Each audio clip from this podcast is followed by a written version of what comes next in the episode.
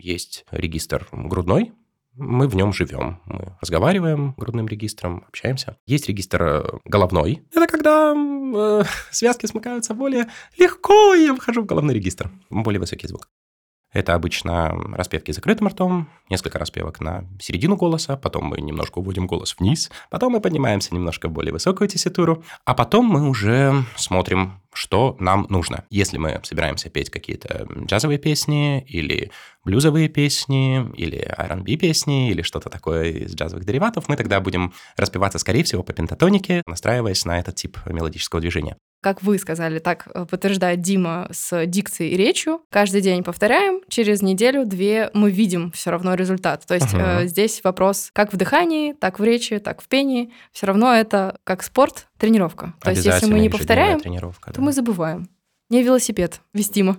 Итальянцы говорят, искусство пения – это искусство дыхания. Если вы правильно дышите, у вас 90% уже успеха в кармане. Мне кажется, что итальянцы хорошо дышат, потому что у них такая продолжительность жизни. Что у них хороший воздух, может быть, да? Хорошая экология.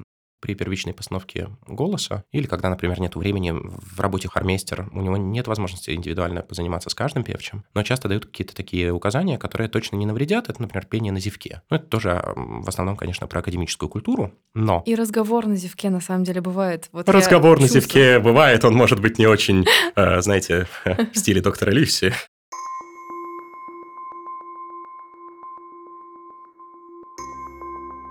Привет. Меня зовут Оля Виноградова, и это подкаст «Научи меня расслабляться». Здесь мы с гостями говорим о теории и практике расслабления, дышим как в первый раз, разбираем подходы и методики осознанности.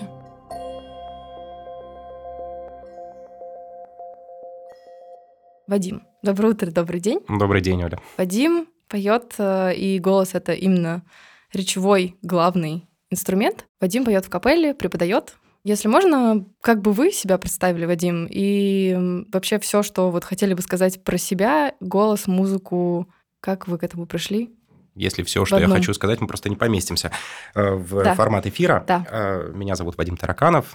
Здравствуйте. Мой путь в музыке начался с рождения, потому что мои родители оба музыканты, профессоры консерватории, папа хородирижер, мама теоретик, и я поступил в Ростовскую государственную консерваторию именно как теоретик окончил ее. После чего поехал в Москву, начал заниматься голосом больше, готовился к поступлению в консерваторию, но получилась у меня такая возможность уехать в Италию учиться, и я на 13 долгих счастливых лет уехал учиться в Италию, жил в городе Тренто, закончил консерваторию города Тренто, консерваторию Бонпорти как оперный певец. Параллельно обучался в Милане, в школе Чивика де Милана.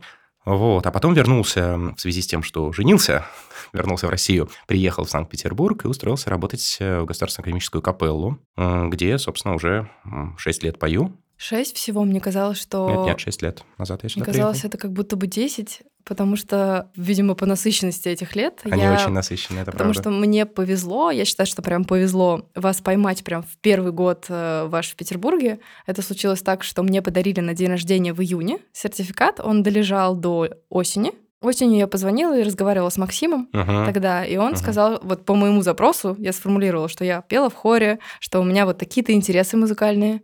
Он сказал: Вадим, 100%, это наш звездный золотой преподаватель с классным итальянским бэкграундом. Вот. И вот, собственно, Вадим, с тех давних пор у меня не было другого преподавателя, поэтому спасибо тоже Дому музыканта за нашу встречу.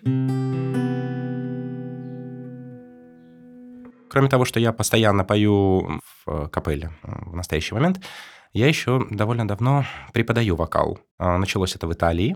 Как только я попал в Италию, мой друг предложил мне преподавать в музыкальной школе. Ну, это была музыкальная школа для маленьких детей, поэтому там речь шла в основном о занятиях в хоре, маленькими вокальными группами, начальная фортепиано, общая теория музыки. После этого детишки потихонечку вырастали, был запрос на индивидуальный вокал. Это было, наверное, лет уже 18 назад. Очень давно и неправда.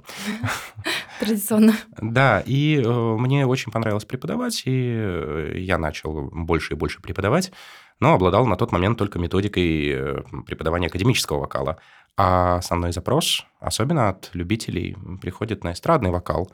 И чтобы как-то себя к этому подготовить опыту, я записывался на разнообразные мастер-классы, отсматривал материалы в интернете, познакомился с разными школами, войскрафт и разными мастер-классами по мюзиклу, использованию микрофона. В результате у меня набралось очень много учеников именно с запросом на эстрадный вокал. Это и джазовый вокал, и эстрада-эстрада, и музыкальный театр, и даже рок-вокал. Со временем осваивал какие-то направления типа белтинг, максимальное использование субтона и так далее.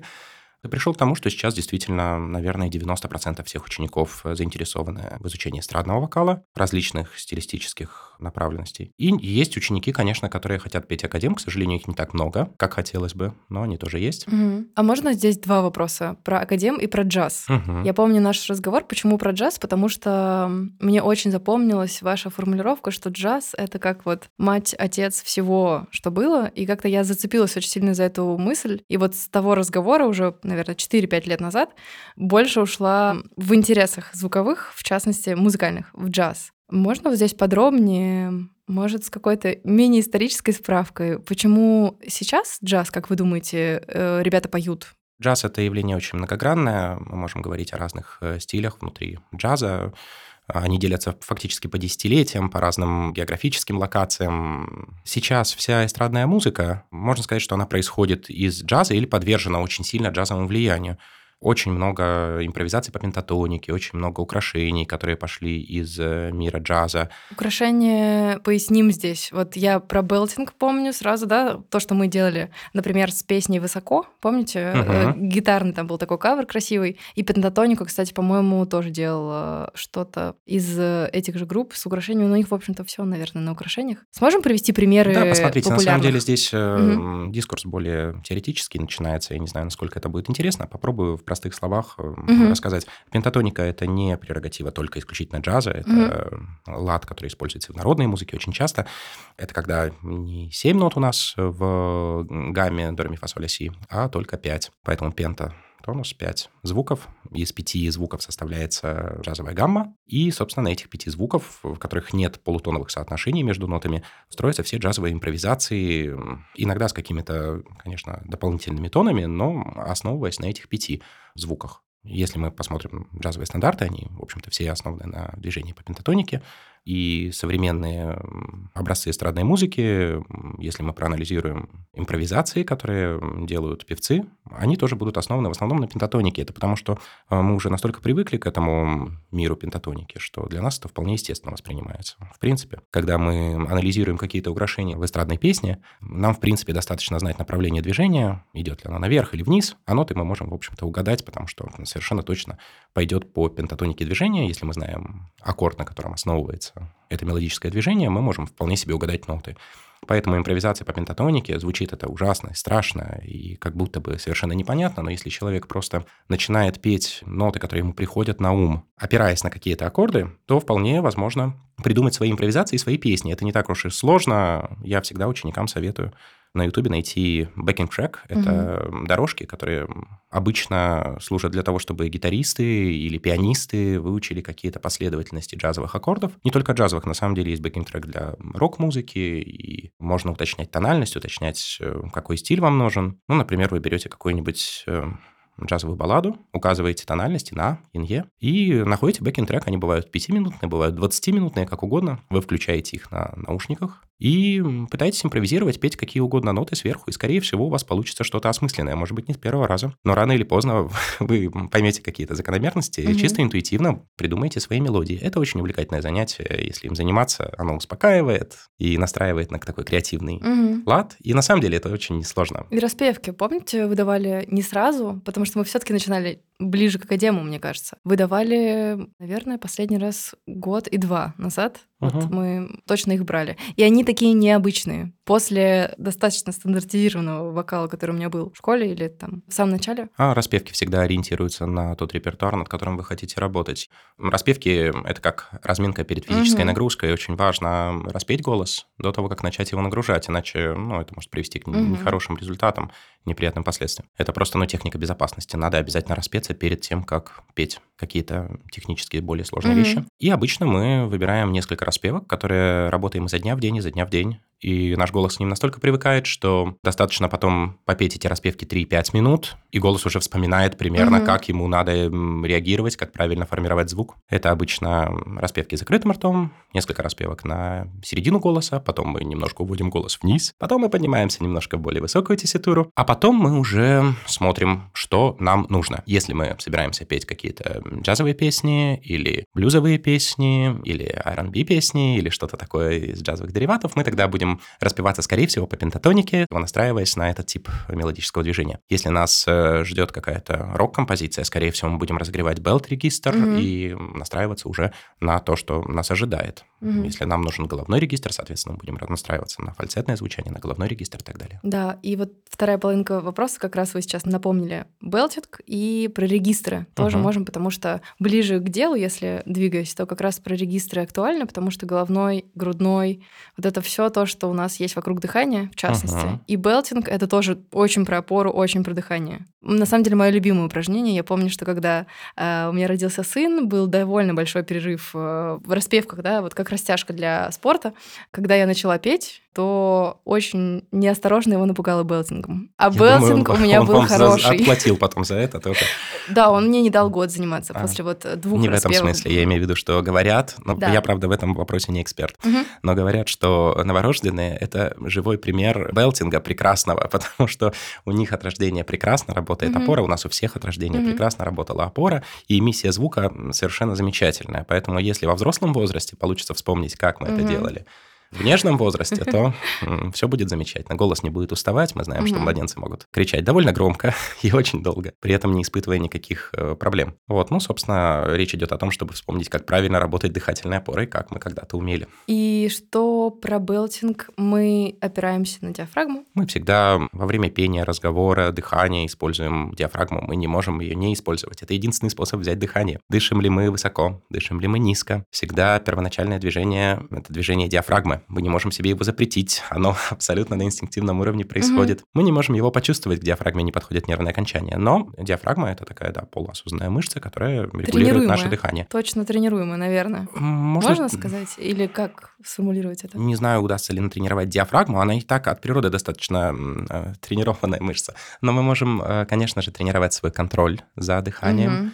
Мы можем тренировать объем дыхания. И самое главное, мы можем тренировать, как мы используем дыхание во время пения. Потому что если воздух проходит между связок, и я теряю дыхание в субтоне, то, конечно же, у меня дыхание выйдет гораздо быстрее, чем если оно не проходит. И если я эффективно использую дыхание, это, собственно, и называется использование дыхательной опоры. Кроме того, если я умею определенным образом надавить на дыхательную мускулатуру и создать повышенное подсвязочное давление на высоких нотах, то у меня не должно уставать горло, не должны уставать мышцы на высоких и громких нотах. То есть это вопрос вокальной безопасности технологии. Чтобы голос не уставал, чтобы голос не терять, необходимо использовать дыхательную опору.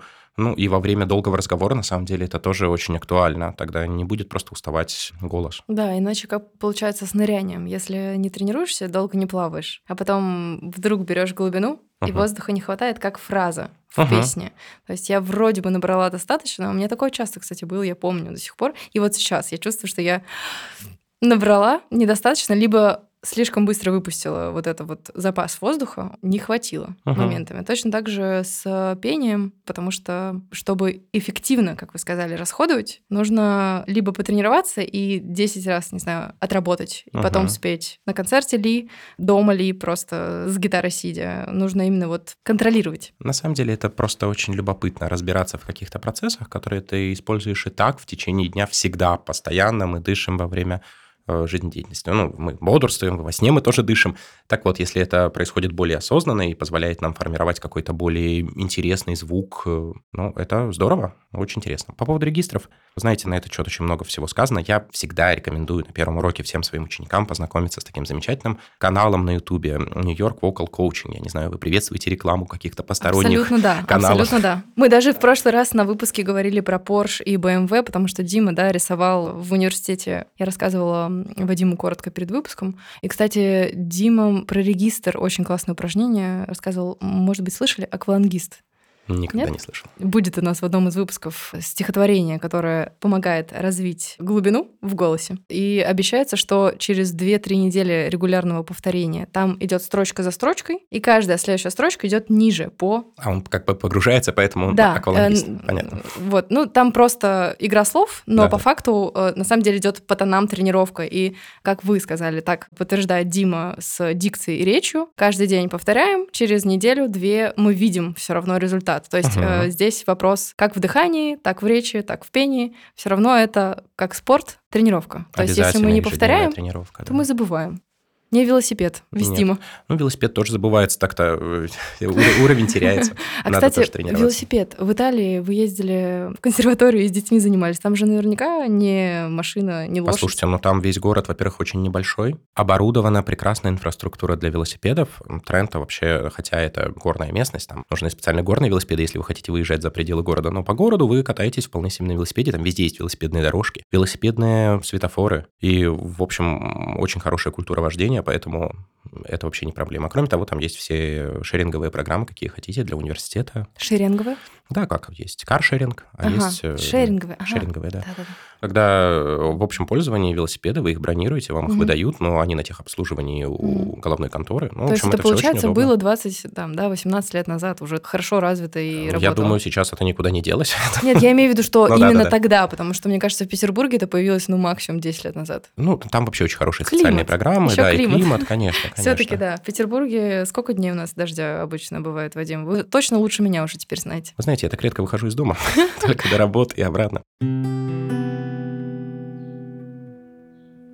Я говорил о том, что на канале New York Vocal Coaching можно найти эту информацию. У Justin Stoney есть разные выпуски в формате ответа на вопросы. Если вы наберете, например, New York Vocal Coaching регистры, то там будут несколько выпусков, прямо экскурсия по разным регистрам. Ну, если вкратце ситуацию обрисовывать, то есть регистр грудной, мы в нем живем. Мы разговариваем грудным регистром, общаемся. Есть регистр головной. Это когда связки смыкаются более легко, и я вхожу в головной регистр. Более высокий звук. По сути, фальцет для вас, потому что вы же тенор. Я баритон. Баритон. Да. Я все время почему-то, Вадим, интересно, почему? Вот я как обыватель, с чем это может быть связано? Вот у меня вот почему-то тенор и баритон, они рядом. Хотя это, все-таки... Ну, они довольно близкие голоса в любом случае. Вы в хоре стоите рядом... У нас есть 3 основных деления каждого голоса. Мужские голоса – это бас, баритон, тенор. Женские голоса – это контральто, меццо-сопрано, сопрано.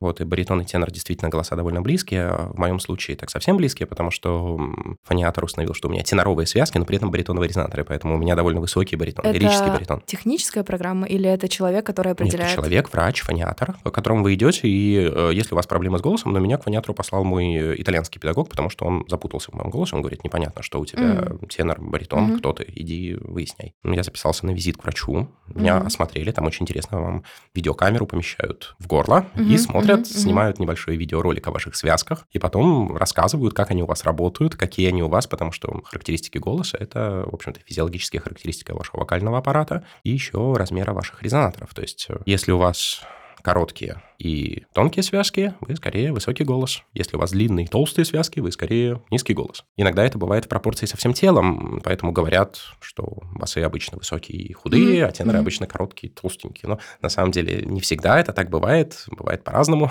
Все. Правильно понимаю, что если это определяется от рождения, то, скорее всего, нельзя будет это сильно изменить. Надо осваивать свой голос, да. Нельзя петь чужим голосом. Мы в результате технической работы можем развить верхние ноты, обогатить низкие ноты, но вряд ли мы сможем кардинально поменять ваш голос, только если, может быть, бывают такие истории, что человек приходит к первому вокальному педагогу, и он ему неправильно диагностирует тип голоса, заставляя петь не своим голосом, потом он приходит к другому педагогу, и ему говорят, да нет же, вы ошибались все это время, открывают какую-то дверцу, и он начинает петь, например, тенором, хотя всю жизнь пел баритоном. Такое бывает. Но все-таки в основном, если у вас есть какая-то ваша тесситура, удобная вам, то вы просто осваиваете свой голос, его тренируете. Тренировать голос, конечно, надо на всем протяжении диапазона, и верхние ноты, и низкие ноты обязательно, и тогда со временем они разовьются, верхние ноты скорее разовьются, низкие ноты скорее станут более плотными просто. В любом случае надо тренировать весь голос, конечно, на всем его протяжении. Вы говорили про belt. Belt – это использование максимальной опоры, очень сильное использование опоры, когда вы прямо ее очень сильно-сильно давите. Регистр белтинг или belt от слова ремень, belt. Поэтому он так и называется, потому что вы как будто бы стараетесь во все стороны раздвинуть мускулатуру мышечного корсета, мускулатуру дыхательной опоры. За счет этого вы ходите в регистр как бы крика, но по нотам. Ну, это, конечно же, совсем не академическая культура, это культура именно эстрадного вокала, и именно рок-музыки изначально, сейчас она используется где угодно, тоже, конечно, и в мюзикле тоже. Еще его называют calling register, то есть регистр зова, как будто вы кого-то зовете издалека. Да, мы говорили в лесу, мне запомнилось именно как позывной такой. Да, calling, собственно, оно и есть.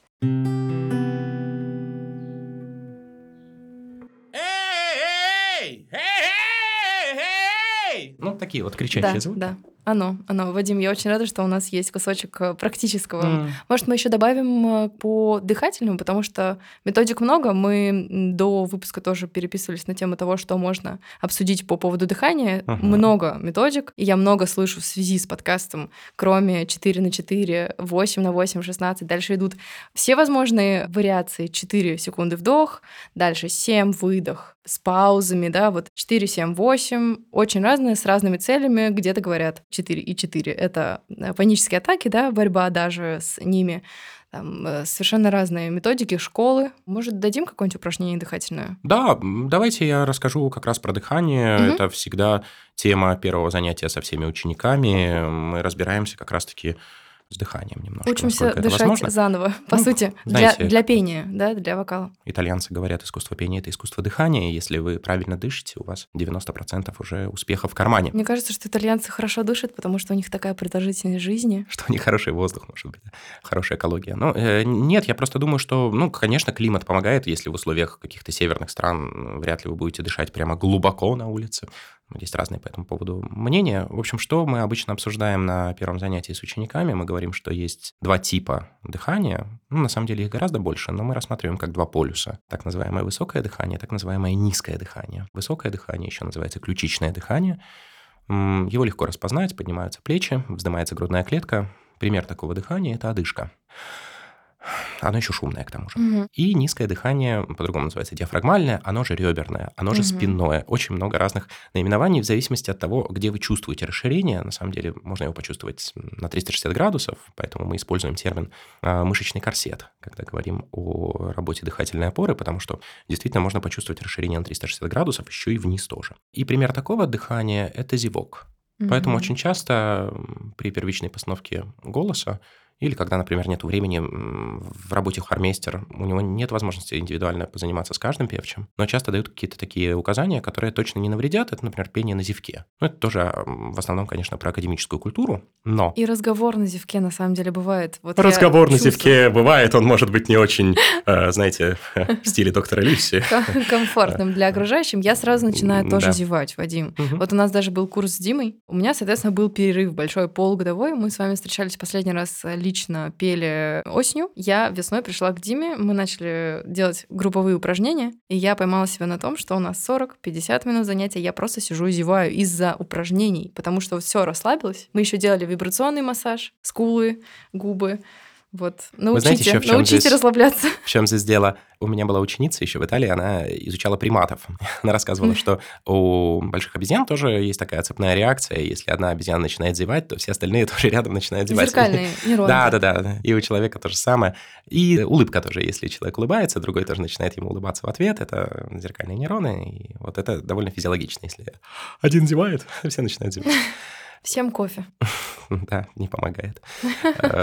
Надо высыпаться. А, кстати, итальянцы и кофе, это правда? В смысле, да. Они там с 5 лет даже вроде разрешается у них детям давать, потому что... Я не слышал о законодательных запретах. Я думаю, когда родители нальют, тогда ребенок начинает пить кофе. Но нет, я на самом деле среди знакомых знаю, что детям кофе не дают, конечно, зачем это нужно. Но действительно культура кофейная в Италии на высоте, как и вообще гастрономическая культура. Там просто очень хороший кофе. И Лавация, или все их производителей. Другие тоже типы. Он по-другому пахнет там, мне кажется, еще примешивается запах озера, Комо или Гарда. Когда мы отрабатываем дыхание, очень важно научиться его задерживать, чтобы это было комфортно. Вообще мы говорим о том, что... вот 2 типа дыхания, высокое и низкое. И во время пения мы используем низкий тип дыхания, то, что называется диафрагмальное дыхание. Не надо обманываться, даже если мы дышим высоко, если это одышка, оно все равно происходит при помощи диафрагмы. Одышка это называется... если вы, например, пробежались за транспортом, за автобусом, вот вы успели, заскочили, и у вас высокий тип дыхания, одышка. Вот, даже если мы берем высокое дыхание, все равно мы дышим при помощи диафрагмы. Другого способа у человека взять дыхание нет. Но кроме диафрагмы в дыхании участвует еще очень много дополнительной дыхательной мускулатуры. Это и межреберная мускулатура, на самом деле, и любая мускулатура, которая позволяет ребрам расшириться. Это и околопозвоночная мышцы, и ключичная мускулатура тоже, и мышцы, которые крепятся к костям черепа, идут к ключицам, и пресс, конечно же, и вообще все мышцы кора. В общем, это довольно комплексный процесс. Кстати, это очень интересно. На Ютубе есть тоже анатомические уже каналы, которые рассказывают про весь этот дыхательный комплекс. Мы сможем дать ссылки и на литературу, на Ютуб. Знаете, мне очень нравится канал «Анатомия Сэма Вебстера», но это, конечно, не единственный канал, просто он мне напоминает немножко доктора Хауса. Доктор Хаус мне нравится, Сэм Вебстер, он прекрасен. Вот, и он рассказывает про все. Но у него есть, например, наверное, это auxiliary breathing muscles. Надо посмотреть. Вспомогательное дыхательное мускулатура, короче говоря, и у него есть там и процесс дыхания он рассматривает, и комплексно потом все мышцы, которые участвуют в этом процессе. Это очень-очень интересно. Кроме того, есть много книг по этому поводу. У меня дома лежит анатомический атлас голоса Теодора Даймона. Вот он у меня здесь передо мной на столе сейчас лежит. Вот. Но он мне очень нравится. Правда, он на английском языке, его заказал через Amazon. Сейчас это проблема, наверное. Но, в принципе, книжка очень хорошая. Если вдруг кому-то будет интересно, можно посмотреть. Есть на Ютубе лекции Теодора Даймона тоже. Его интервью, там он тоже очень интересно рассказывает не только про дыхание, а вообще про формирование голоса и про анатомию голоса. Когда мы разобрались, что, в общем, есть вот это вот низкое дыхание, высокое дыхание, надо из пения исключить высокое дыхание, чтобы во время вдоха перед пением у нас не поднимались плечи.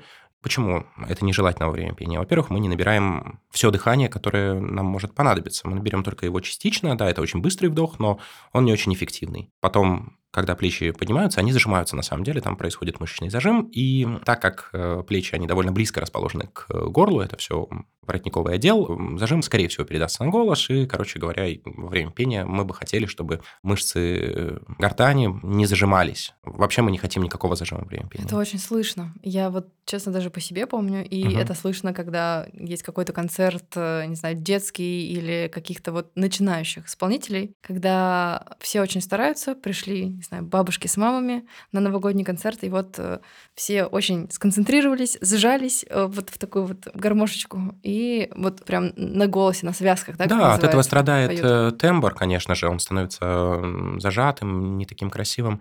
А главное, это просто небезопасно для голоса. Если петь в состоянии зажима, могут возникнуть со временем проблемы с голосом. Мы этого, конечно же, хотим избежать всеми силами. Поэтому мы тренируем низкое дыхание. И тут рецепт простой. Первое упражнение на дыхание надо делать перед зеркалом, чтобы отследить, что плечи просто лежат в плечевых суставах, не поднимаются. И стоя. Да. На самом деле можно, конечно же, петь и сидя, но рекомендуется, особенно в начале, даже для дополнительной мобилизации организма. Сидя есть всегда искушение расслабиться, отпустить осанку. Это нехорошо для дыхания. Если человек может, конечно, сидеть всегда с прямой спиной и контролировать эффективный вдох, ради бога, можно петь сидя.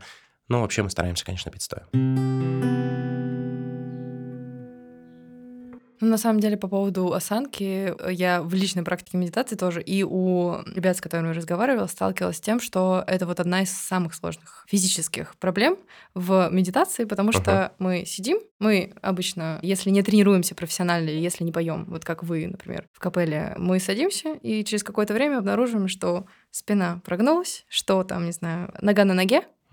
Я помню, очень строго у нас Светлана Федоровна в хоре. Если вы меня слышите, передаю привет и благодарности. Ругалась за ногу на ногу. Ну, вот это вот плечи, все очень чувствуется. И я вроде бы выучила, а с другой стороны, опять же, если подходить с другой стороны, с медитацией, для меня эта проблема, мне проще уж лежа тогда на очень твердой поверхности, чем сидя, потому что это вот, ну, инстинктивно, не знаю, школьное ли, учебное ли, вот раз, и спина скругленная. Да, во время пения помогает очень сцена еще, мобилизует просто весь потенциал организма, потому что, когда выходишь к публике, конечно, ты не будешь горбиться, не будешь закрываться от публики, это просто, ну, некрасиво. Есть такое понятие, как вокальная постура, плечи развернуты к публике, грудная клетка открыта, доброжелательно, гостеприимно, спасибо, что пришли на наш концерт. Должна передавать поза исполнителя, кулаки не сжаты, лицо честное, открытое, улыбка доброжелательная. Вот, поэтому, конечно, если человек привык выходить к публике, то во время пения скорее он будет, грудная клетка раскрыта и, в общем, не будет зажат. Хотя выход к публике, конечно, это дополнительный стресс, с которым нужно научиться справляться. У нас есть правило 10 выступлений, нужно, это условно, конечно, но говорят, 10 раз вышел к публике на отчетном концерте или на даже караоке, может быть, выступлениях, но обязательно выступить перед незнакомыми людьми, и ты более-менее понимаешь, как работает твой механизм адреналиновый, учишься немножко с ним справляться, настраиваться.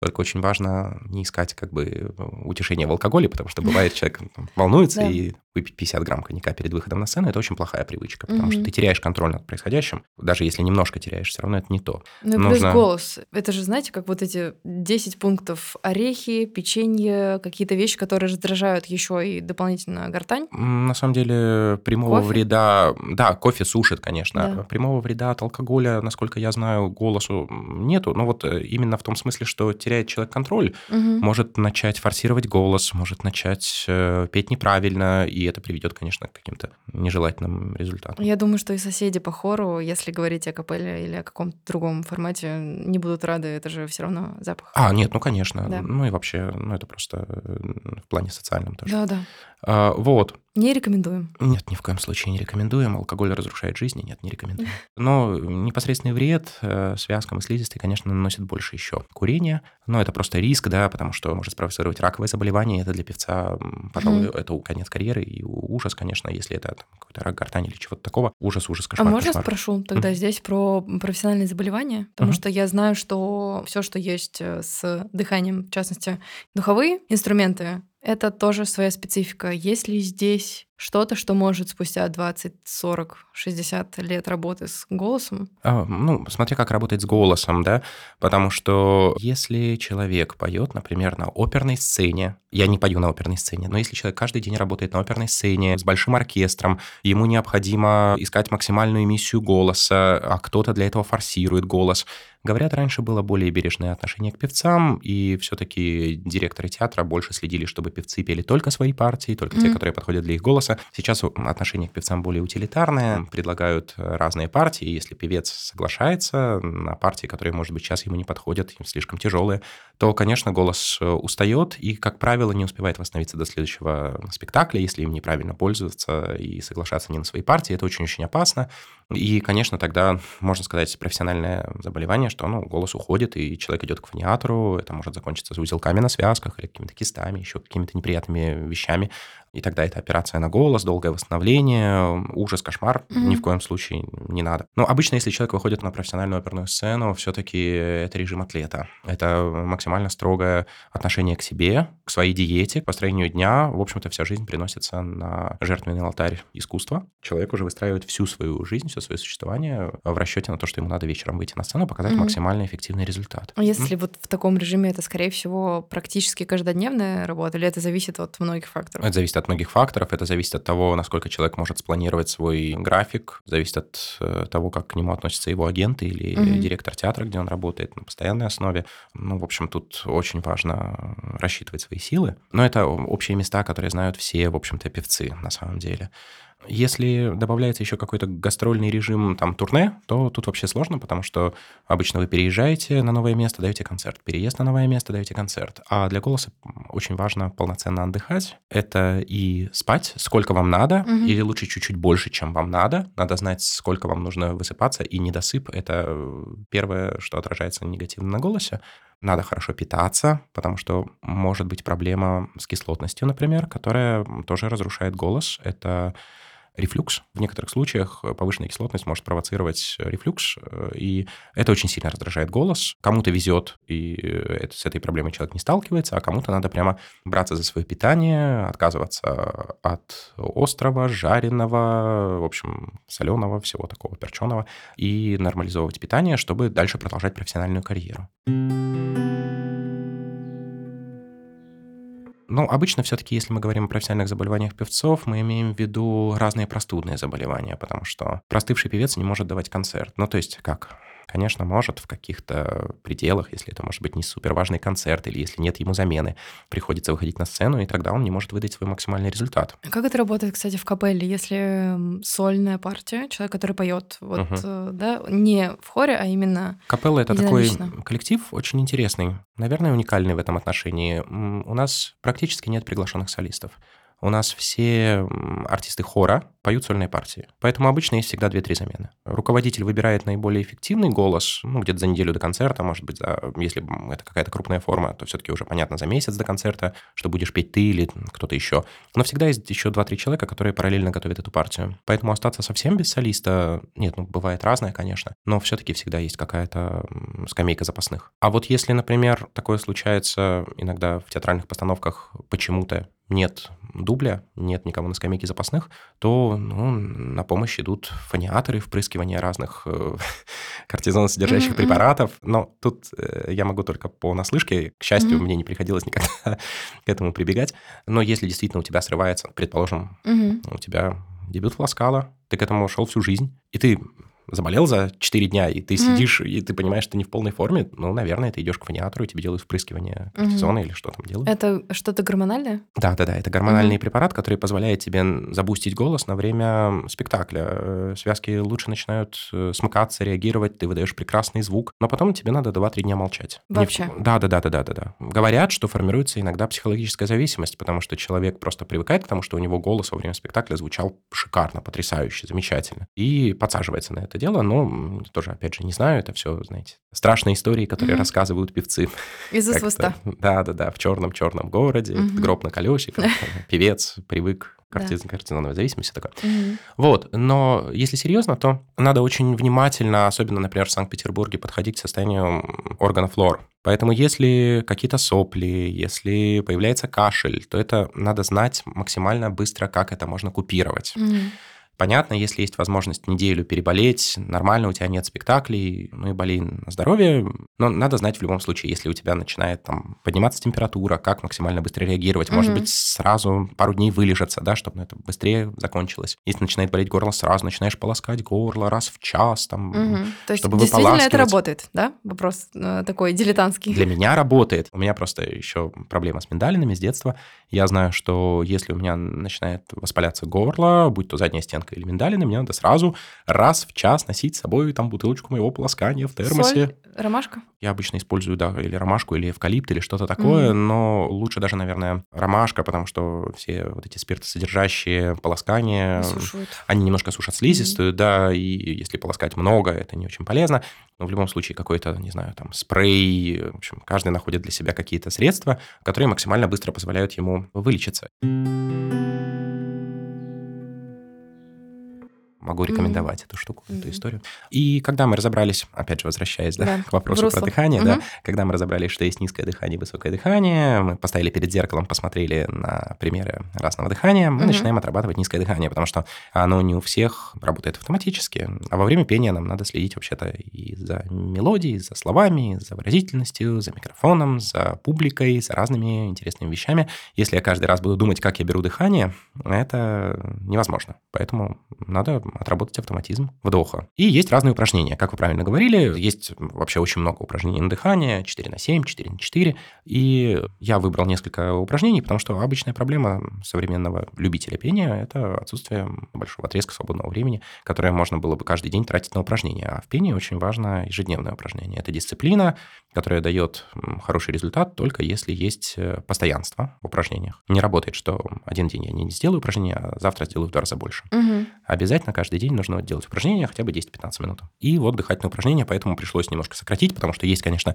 замечательные методики. Есть дыхательная гимнастика Стрельниковой, которая очень, я считаю, полезная и классная, и вообще замечательная. Есть там дыхательные таблицы Алчевского. В общем, есть очень много разных дыхательных методик, интересных, которые применяются именно для пения. Мне пришлось сделать выборку из буквально 4 упражнений, которые, если делать каждый день, они точно абсолютно дают хороший результат для пения, для контроля дыхания. Это упражнение 4 на 4, когда мы берем дыхание, задерживаем дыхание, выдыхаем и отдыхаем, как бы стоим без дыхания. Понимаем, что у нас дыхательный цикл состоит из 4 фаз, и каждую из этих фаз продлеваем на 4 секунды. 4 секунды на вдох, 4 секунды на задержку дыхания, 4 секунды на выдох и 4 секунды на отдых. Так повторяем несколько циклов.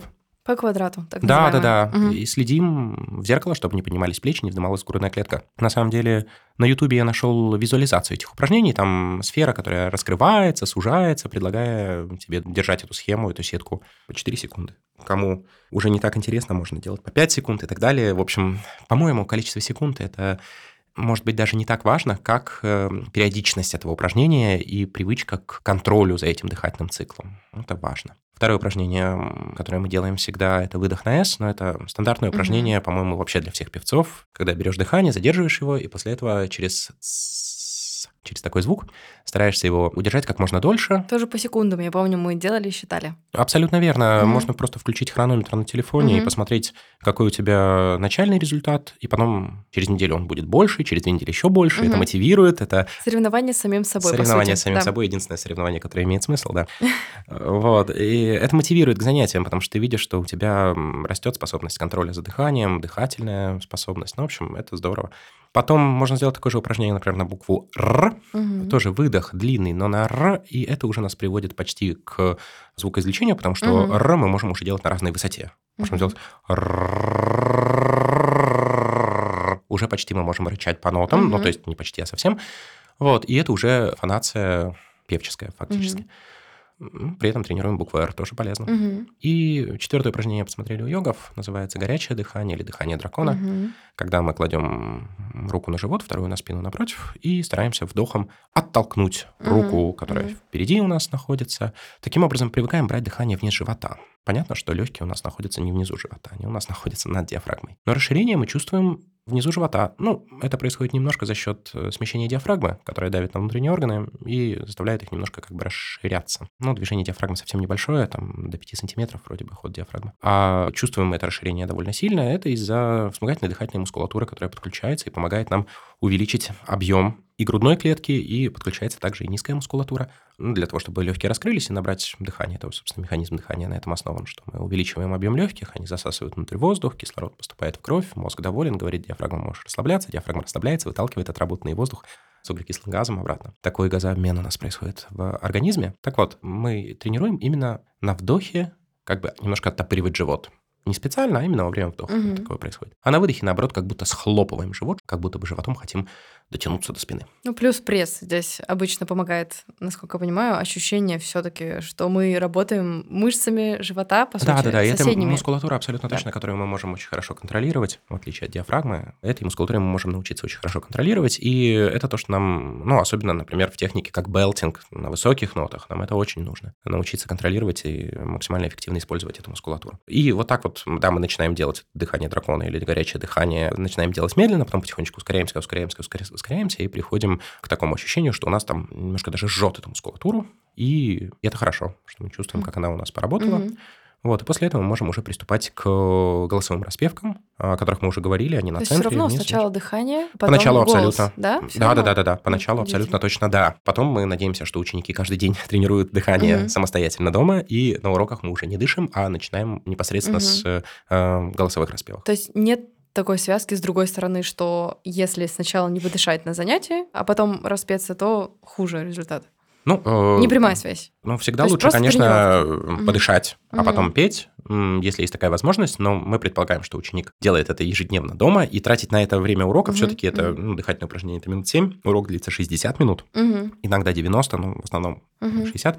Тратить десятую часть урока на на подышать. Но мы надеемся, что все-таки у человека хватает здравого смысла заниматься. Тем более мы на первом уроке как бы сказали, что это очень важно, что это принципиально заниматься каждый день самостоятельно. И поэтому на уроках мы обычно не дышим. Мы начинаем делать распевки. Но уже потому, как человек делает распевки, понятно, насколько он правильно дышит. Потому что это сразу, во-первых, видно, во-вторых, слышно. Слышно и в голосе, и потому как человек берет дыхание, потому что неправильное дыхание, оно шумное дыхание, правильное дыхание, оно должно быть бесшумное, более-менее. А если говорить, чуть уходя от профессиональной тематики, про расслабление вне работы, вне преподавания или сцены для вас, есть какие-то свои методы, которые работают на 100%? Я понимаю, у вас очень график наполненный, и командировки, и капелла, и церковь, да? Мы тут недавно на Пасху выяснили, что, оказывается, Вадим пел всю ночь, перед тем, как на следующее утро поздравлять родственников, друзей. Да-да-да. Я действительно очень много лет проработал в церкви, я пел и довольно долго в Никольском соборе. Сейчас я не работаю на постоянной основе в церквях, я помогаю только на большие праздники, меня зовут, и я как топ-составом подключаюсь на праздниках. Но сейчас просто очень большая нагрузка и в капелле, и с учениками, и этого вполне достаточно, я считаю. Как я расслабляюсь, точно не слушаю музыку, потому что музыкой пропитана вся жизнь. Да, если я что-то слушаю, это аудиокниги, это какие-то подкасты с удовольствием тоже. Какие темы вы... если это не музыкальное, скорее всего, не вокруг педагогики. Мне очень нравятся исторические подкасты. Понятно, что сейчас, наверное, какие-то политические обозрения, аналитика. Это актуально. Мне очень нравятся, да, действительно, исторические подкасты. Я слушаю с удовольствием. Сможете назвать парочку? Я просто тоже слушаю некоторые. Мне очень нравится стиль Клима Александровича Жукова. Я слушаю с удовольствием его подкасты. Кроме того, мне очень нравится Егор Яковлев. Я слушаю его подкасты. Но это мои личные предпочтения. Жуков мне очень нравится по харизме, а Яковлев мне очень нравится по подаче материала. Еще мне очень нравится слушать какие-то, стримы по смежным тематикам, типа стрим по анатомии того же самого Вебстера. С удовольствием слушаю. Но его лучше смотреть, потому что он постоянно разбирает это на примерах с иллюстрациями. И подача там важна, мне кажется, еще как человек просто говорит. Да, конечно. Таким образом я отдыхаю. Если есть возможность поспать, я сплю. Это, наверное, самый лучший отдых. Очень люблю гулять, если есть возможность, это зависит в основном от погоды, конечно. Сейчас удобно будет лето. Жить в центре в этом плане. В центре, Вадим, да. Точно, потому что я как житель очень крайнего района северного помню, что всегда вылазка Атлантом, как мы сегодня рядом в Двух Дорожках, это какой-то праздник. Или мы ездили в Русский музей по четвергам раз в месяц. У меня такое ощущение, что человек, который живет в центре Петербурга или какого-то другого красивого города, достаточно красивых городов России, или где бы то ни было, это человек, который живет в празднике будто бы. Из окна у вас такой вид. И вообще выходишь, канал, мост, памятник. Да, действительно, очень красивое место. Но вы знаете, наверное, это синдром «там хорошо, где нас нет», потому что когда живешь в центре, работаешь в центре, и у тебя все эти маршруты связаны скорее с рабочими какими-то моментами. Когда я, помню, впервые приехал в Петербург, пошел в Эрмитаж, и я подумал, что я буду сюда ходить, и в Русский музей тоже, я буду сюда ходить как на работу, мне тут так нравится. А потом оказалось, что я живу уже 6 лет в Петербурге, и был, наверное, по паре раз, стыдно сказать, и там, и тут. Потому что есть всегда возможность туда сходить, и поэтому ты ее не очень, может быть, ценишь, и все время не хватает времени. Какая-то такая история. Прогулки по городу – это, конечно, хорошо. Скорее, если есть такая возможность делать вылазки куда-то за город, это еще лучше. В парковую зону, какой-нибудь Монре по Выборге, еще куда-нибудь. Озера, опять же. Да, вы плаваете? Это же голос, но не в Санкт-Петербурге. Да-да-да. У нас, по-моему, в Ленобласти вообще нет ни одного водоема. Было 10 разрешенных. Но по прошлому году я смотрела статистику, очень печально. Любое занятие спортом, оно, конечно, благотворно сказывается на вокале. Просто потому, что ты лучше себя чувствуешь, ты более в тонусе. Говорят, пауэрлифтинг не очень помогает, потому что пережимается мускулатура. Но тут я, опять же, могу только передать то, что слышал. Своего опыта нету. А так, да, конечно, и бег, и просто спортивная ходьба, и плавание. Это все очень хорошо развивает дыхалку. Единственное, я не знаю, насколько применимо это быстрое дыхание, которое используют пловцы, именно для занятия вокалом. Я думаю, это совсем разные. Я думаю, разные миры, просто разные цели и задачи. Останавливаемся прямо на точке, и я надеюсь, что мы еще увидимся здесь и углубим наши знания в следующем сезоне. Я думаю, что мы всегда найдем тему. Спасибо, что вы нашли время. Спасибо, Оля. Спасибо, Вадим, огромное вам.